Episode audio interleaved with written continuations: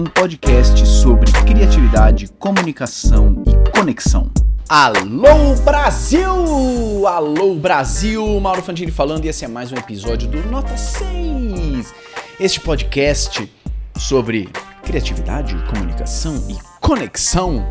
E hoje vou voltar com um tipo de episódio que eu gosto muito, que é minhas resenhas, diálogos, análises, opiniões sobre livros, sobre criatividade, comunicação e conexão.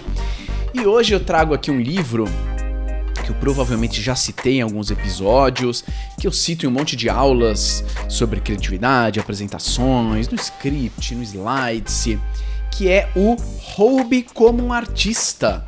É um livro que já se tornou um clássico moderno, é um livro de 2012 do autor Austin Kleon, que hum, chama atenção logo de cara, assim, por ele ter um formato quadrado, por ter uma fonte meio rabiscada, grande, e por ser simples, prático, curto, gostosinho, ilustrado.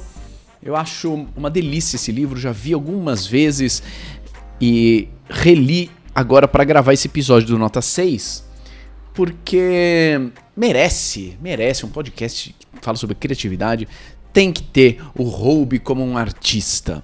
Então, já vou ficar, já vou deixar aqui a minha indicação desse livro para você ter o livro. Eu acho esse eu acho legal ter um livro físico, porque ah, ele é gostoso, ele é pequenininho. Eu acho que é diferente de ter um Kindle, por exemplo. Nem sei se existe, mas se você está pensando em comprar, eu compraria o, o livro físico, porque acho inspirador e vou trazer aqui algumas mensagens inspiradoras, criativas do Austin Kleon no Hobby como um artista.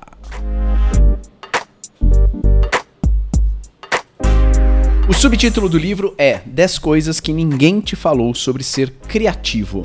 E essas 10 coisas já estão na contracapa do livro. Hobby. Vou, vou falar quais elas são, tá? Hobby como um artista, não espere até que você saiba quem você é para começar. Escreva o livro que você gostaria de ler. Use suas mãos. Projetos paralelos e hobbies são importantes. O segredo: faça um bom trabalho e compartilhe. Geografia não é mais o seu mestre. Seja legal. Seja entediante criatividade é subtração. 10 coisas que ninguém te disse sobre ser criativo. É isso, esse foi mais um episódio do Nota 6, até o próximo episódio. Mentira! Vamos entrar aqui no livro e trazer algumas ah, riquezas que temos por aqui, que eu acho sensacional. O, a base do livro, eu diria que é a seguinte Todo artista recebe essa pergunta: de onde você tira suas ideias? E a resposta honesta seria: eu as roubo. Eu as roubo. Como que um artista olha para o mundo tentando decifrar o que ele vai roubar e aí segue para a próxima.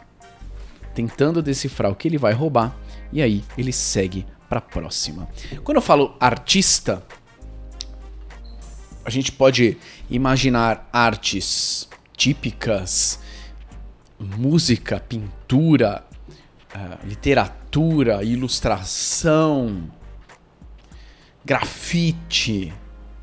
Mas o artista aqui, eu quero que você entenda como algo maior uma arte, algo maior, como uma planilha de Excel pode ser uma arte, como um, uma aula pode ser uma manifestação de arte, uma boa reunião, uma boa palestra, um produto, um, um e-mail. São formas diferentes da manifestação desse pensamento do artista. Tá? Então, sempre que estiver falando sobre artista, pense aí no trabalho, no seu trabalho, coisa que você pode produzir para o mundo, seja dentro do seu CNPJ, dentro da, sua, da empresa na qual você trabalha, dentro da sua vida pessoal. E o Austin Kleon segue dizendo aqui: nada é original. O escritor Jonathan Lethem disse que quando as pessoas chamam algo de original, nove entre dez vezes elas simplesmente só não sabem qual foi a referência original envolvida. É legal, né? Nada é original, você simplesmente não conhece a referência. E isso dá uma tranquilidade pra gente quando vai, quando a gente precisa criar alguma coisa assim que, ah, precisa ser original. O original, a coisa original precisa ser original no seu contexto, no seu mundo, na sua realidade. Não precisa ser original inédito no planeta Terra. Então, se alguém já fez, então não, não, não posso mais fazer. Não. Eu já dei o exemplo aqui no Nota 6. O Narizes de Plantão é um grupo de palhaços é, que estudam, estão graduando na área da saúde, né? E ele não é o primeiro grupo a existir desse jeito. Existiram outros antes. Ah, então não é original? Bom, é original porque lá na São Camilo não tinha. Agora tem. Então, tem a sua originalidade regional, a sua originalidade empresarial. E tá tudo bem. Né? A gente colocar as coisas originais dentro do nosso contexto. Como o autor André Gide, francês, diz: tudo que precisa ser dito já foi dito. Tudo que precisa ser dito já foi dito. Mas, como não tinha ninguém ouvindo, precisa falar de novo.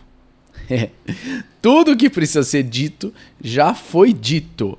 Mas, como não tinha ninguém ouvindo, bom, precisa falar de novo.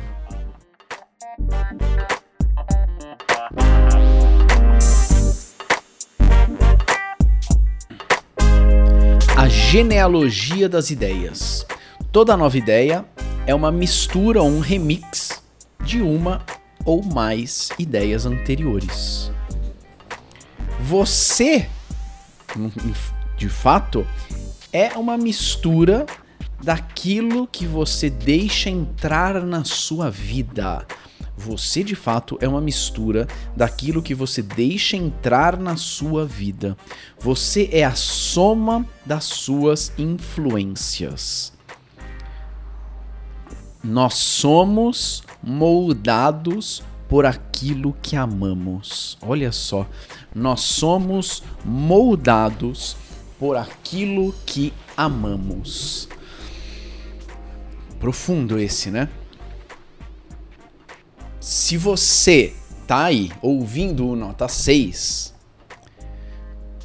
de algum jeito isso está fazendo parte da sua vida, do seu repertório, e de algum jeito isso poderá ser usado por você em algum momento. Talvez se você quiser gravar um podcast, talvez se você quiser uh, ter indicação de um livro, talvez se você quiser ter uma conversa sobre criatividade. O que você está deixando entrar na sua vida, aquilo que você lê, as pessoas que você segue, é o que está te compondo e é o que está compondo as suas histórias. Nós somos moldados por aquilo que amamos. Uau! Não tem como você ter inspirações, ideias, referências de algo que você nunca viu, de algo que você não passou um tempinho pelo menos analisando, recebendo. Por exemplo, se você vê fotos ou se você vai para a cidade escocesa de Edimburgo, é capaz que você pense, perceba que parece com Hogwarts, a escola mágica do Harry Potter, caso você tenha essa referência também. Eu fui para Edimburgo e é, é, muito lindo, é tudo meio mágico, assim, dá essa sensação de estou em Hogwarts. Não à toa, a autora J.K. Rowling escreveu muito dos sete livros da saga do Harry Potter em Edimburgo. É, frequentemente ia a cafés escrever os seus livros. Coincidentemente ou não, o castelo de Edimburgo se parece muito com o castelo de Hogwarts. Então, ela estava ali bebendo, sendo afetada por aquela arquitetura, por aquela aquela iluminação, por aquela temperatura, por aqueles materiais. E ela diz: Edimburgo é muito a casa, é muito uma casa para mim, e é o lugar onde o Harry Potter evoluiu por sete livros e muitas, muitas horas escrevendo nos cafés. Talvez se ela tivesse escrito no Quênia, seria uma história diferente, ou pelo menos com uma ambientação diferente. Ou se ela tivesse escrito no Japão. Tudo à sua volta, aquilo que você escolhe botar para dentro, é o que está te formando.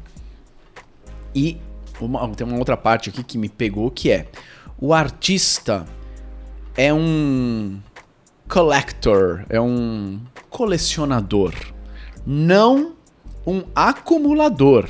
Veja, existe uma diferença. O acumulador ele junta as coisas de modo indiscriminado. O artista coleta ou coleciona seletivamente. Ele apenas coleciona as coisas que ele realmente ama. Isso me lembrou uma oficina de palhaço que eu tive com a Gabriela Argento. E a gente estava no intervalo conversando. E ela estava falando que ela. de um. de um programa que ela estava vendo, daqueles acumuladores, sabe? Ou, ou algo parecido. E que em algum momento alguém no. no programa disse o seguinte: que se você vai juntando coisas, juntando coisas, tipo selos de carta, tipo moedas. Mas você não sabe contar a história da maioria delas, se você só junta, mas não sabe contar a história da maioria delas, você não é um colecionador, você é um juntador. Eu lembro dela falando isso, a gente sentado em rodinha, uma rodinha de três, quatro pessoas, num intervalo imediatamente eu lembrei dos meus ímãs de geladeira. Eu tinha um monte de imã de geladeira, um monte. E percebi que eu não conseguia contar a história de nenhum deles, ou quase nenhum deles. Uma história pitoresca ou eles só eram bonitinhos. E tudo bem também. Mas naquele momento eu percebi que eu dizia que eu era um colecionador, mas na verdade eu era só um juntador. Saí da oficina umas 10 da noite, cheguei em casa, olhei para aqueles ímãs e eu já não, não tinha mais a paixão que eu tinha no, na manhã daquele dia. Falei, caraca, meu, vocês não querem dizer muita coisa para mim. No dia seguinte, tirei 95% deles. Joguei tudo fora, os ímãs de geladeira que eu tinha, porque eu era apenas um juntador indiscriminado. E o artista é um colecionador.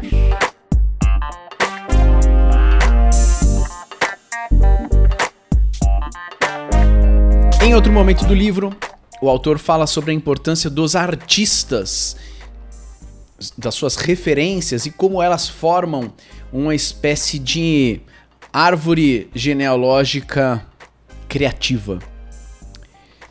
Ele cita um autor que diz o seguinte: Eu não acredito em arte, eu acredito nos artistas. Esse é um método muito bom para estudar. Se você tentar devorar toda a história daquela disciplina, daquele assunto de uma vez só, você vai engasgar. Ao invés disso, mastigue, estude um pensador, um escritor, um artista, um ativista, um empresário, um empreendedor que você realmente ama. Estuda tudo o que você puder sobre esse artista, esse pensador. Depois, ache três pessoas que esse pensador ama e estude sobre elas. Repita quantas vezes você puder. E aí você vai subindo essa árvore criativa. Uma vez que você construir a sua arte, estará na hora de você criar seus próprios galhos, suas próprias ramificações. Olha que legal, e tem uma ilustração aqui de você sendo inspirado por vários outros. Podem ser cientistas também, né? Muito legal. Mais para frente ele fala sobre você copiar o trabalho de um artista, mas copiar também o jeito dele pensar. Vamos chegar lá. Que tem a ver com essas inspirações, né? Eu não acredito em arte, eu acredito nos artistas. Guarde os seus roubos para depois. Carregue um caderno, uma caneta, ou então, aí é, é minha opinião, ou então um aplicativo. Acostume-se a puxá-lo e escrever os seus pensamentos e observação. Copie as passagens favoritas dos seus livros, grave áudios, dê uma desenhada, existem alguns episódios aqui do Nota 6 sobre anotar para criar, né? É, é, isso aqui é, parece tão simples, mas é tão potente. Anotar. Anotar. Eu, por exemplo, já falei isso, tenho um bloco de notas só para ideias para o Nota 6. Inclusive, Roube como um artista era uma das ideias para o Nota 6. A anotação é aquele registro, é aquela foto de você no estado criativo. Você tira uma foto disso. Para quê? Para você lembrar de como você é e do que você pensa quando você não estiver no estado criativo. Então você tira uma foto sua e depois você olha, ah é, eu já pensei isso, eu já tive essa ideia, ah, essa ideia, às vezes eu, eu me cumprimento, falo, nossa, ótima ideia, Mauro Fantini, nem lembrava que você tinha tido essa ideia. Registrar pode ser registro sobre ideias de experimentos, registro sobre ideias de postagens, registro sobre conceitos para você falar numa palestra, num curso. Mas você precisa, eu não, não sou adepto a um jeito único. Precisa ter um jeito que funcione para você. Se é analógico, é analógico, se é digital, é digital, mas você precisa ter acesso a isso. Senão também não adianta anotar e nunca mais ter acesso. Você vai criando esse arquivo, esse álbum de fotografia do seu eu criativo. Não espere até que você saiba quem você é para começar. Não espere até que você saiba quem você é para começar.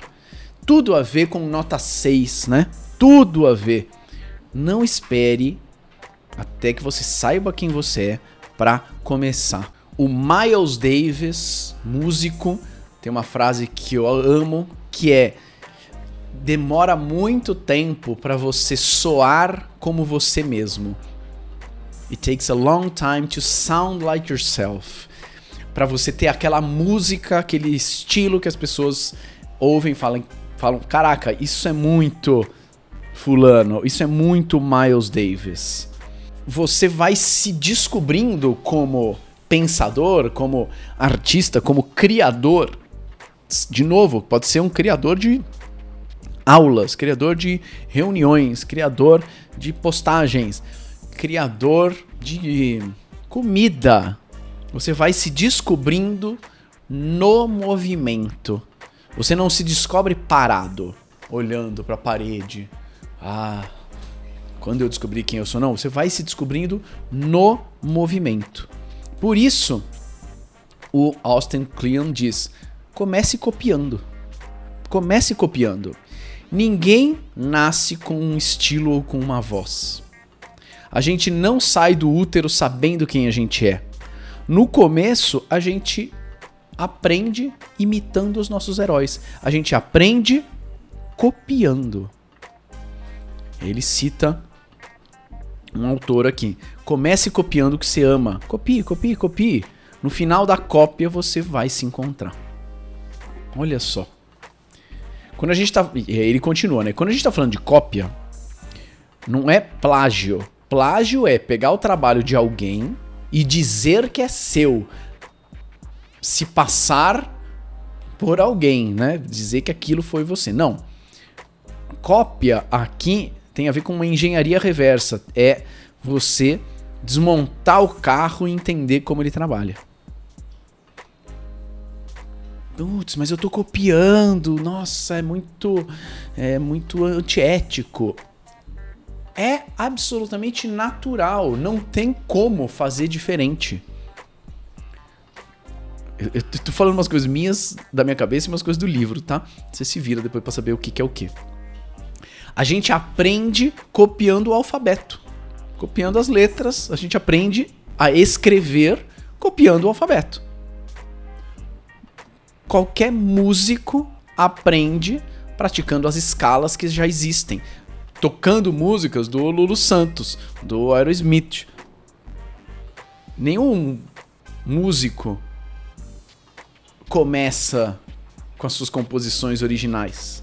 Ele começa copiando outros, tocando o que outros já fizeram. Né? Pintores aprendem pintando grandes obras famosas.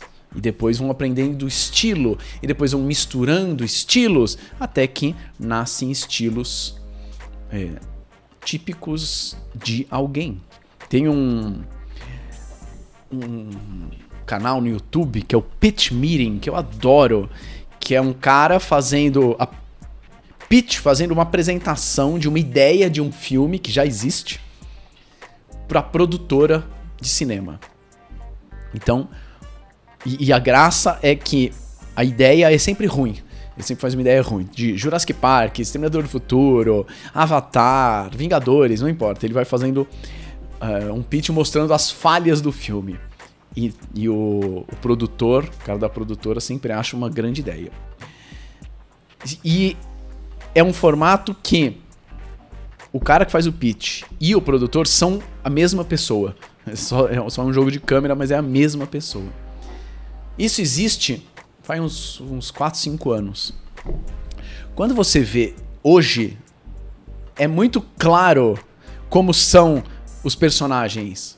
Quem é o cara, o, o cara que faz o pitch, quem é o cara da produtora, a voz, os trejeitos, os jargões. Quando você olha há quatro anos, não é. É meio blasé, é meio. um pouco sem graça e a, a arte, a cara do quadro do canal vai evoluindo com o tempo. Ele vai descobrindo quem ele é no movimento, ao fazer, ao mostrar para os outros, ao ter feedback. Às vezes demora muito tempo para a gente suar como nós mesmos. Lembre-se, mesmo os Beatles começaram como uma banda cover. Paul McCartney disse: eu copiava Buddy Holly, Little Richard, Jerry Lee Lewis, Elvis. Todo mundo copiava. O Paul McCartney e o John Lennon se tornaram dois dos maiores compositores da história. Mas eles começaram copiando. Salvador Dali diz: Aqueles que não querem imitar nada não produzem nada. E, e Salvador Dali produzia, hein? Esse produziu coisa. Aqueles que não querem imitar nada não produzem nada. E aqui vem uma das minhas frases favoritas que eu sempre repito e que eu achava que era do autor do livro. Eu tinha essa impressão que era do Austin Kleon, mas não é. É de um escritor chamado Wilson Misner, que diz: Se você copia de um autor, é plágio, mas se você copia de vários, é pesquisa. A minha versão é levemente, é só um pouquinho diferente, que é quando você copia de um autor, é plágio. Quando você copia de vários, a gente chama de pesquisa. Só tem um a gente chama, né? Que é um pouquinho diferente. Ih, mas você está repetindo algo que já foi dito. Sim. Tudo que precisava ser dito já foi dito. Mas como não tinha ninguém para ouvir, a gente precisa ouvir de novo. A gente precisa falar de novo.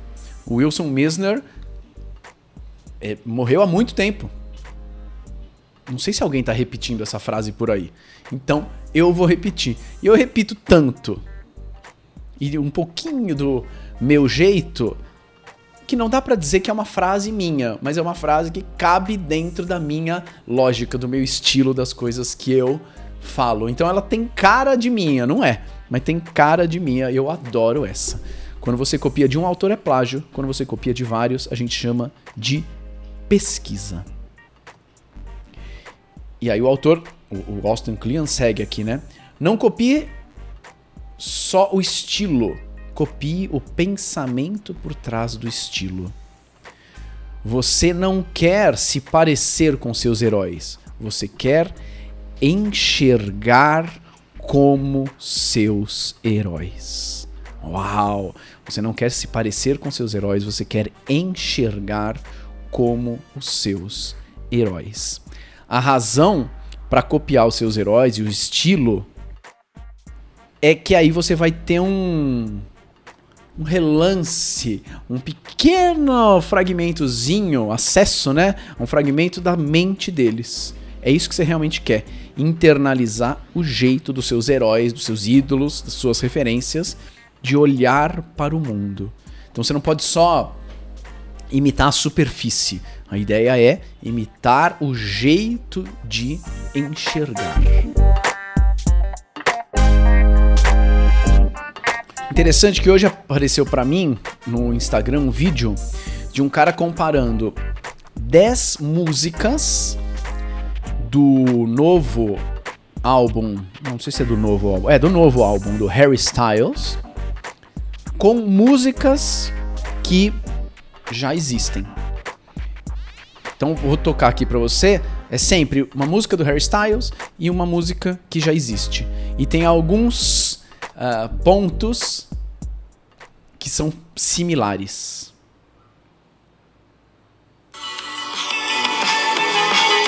As It Was. Aha, Take On Me. Outra. Late Night Talking. E essa é do David Bowie. Mesma música. Dua Lipa. Outra música que se parece. Outra que se parece. Outra música do Harry.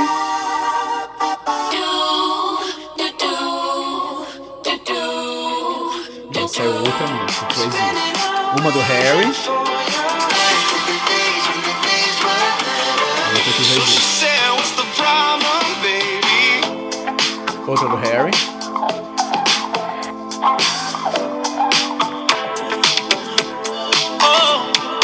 Outra que já existe.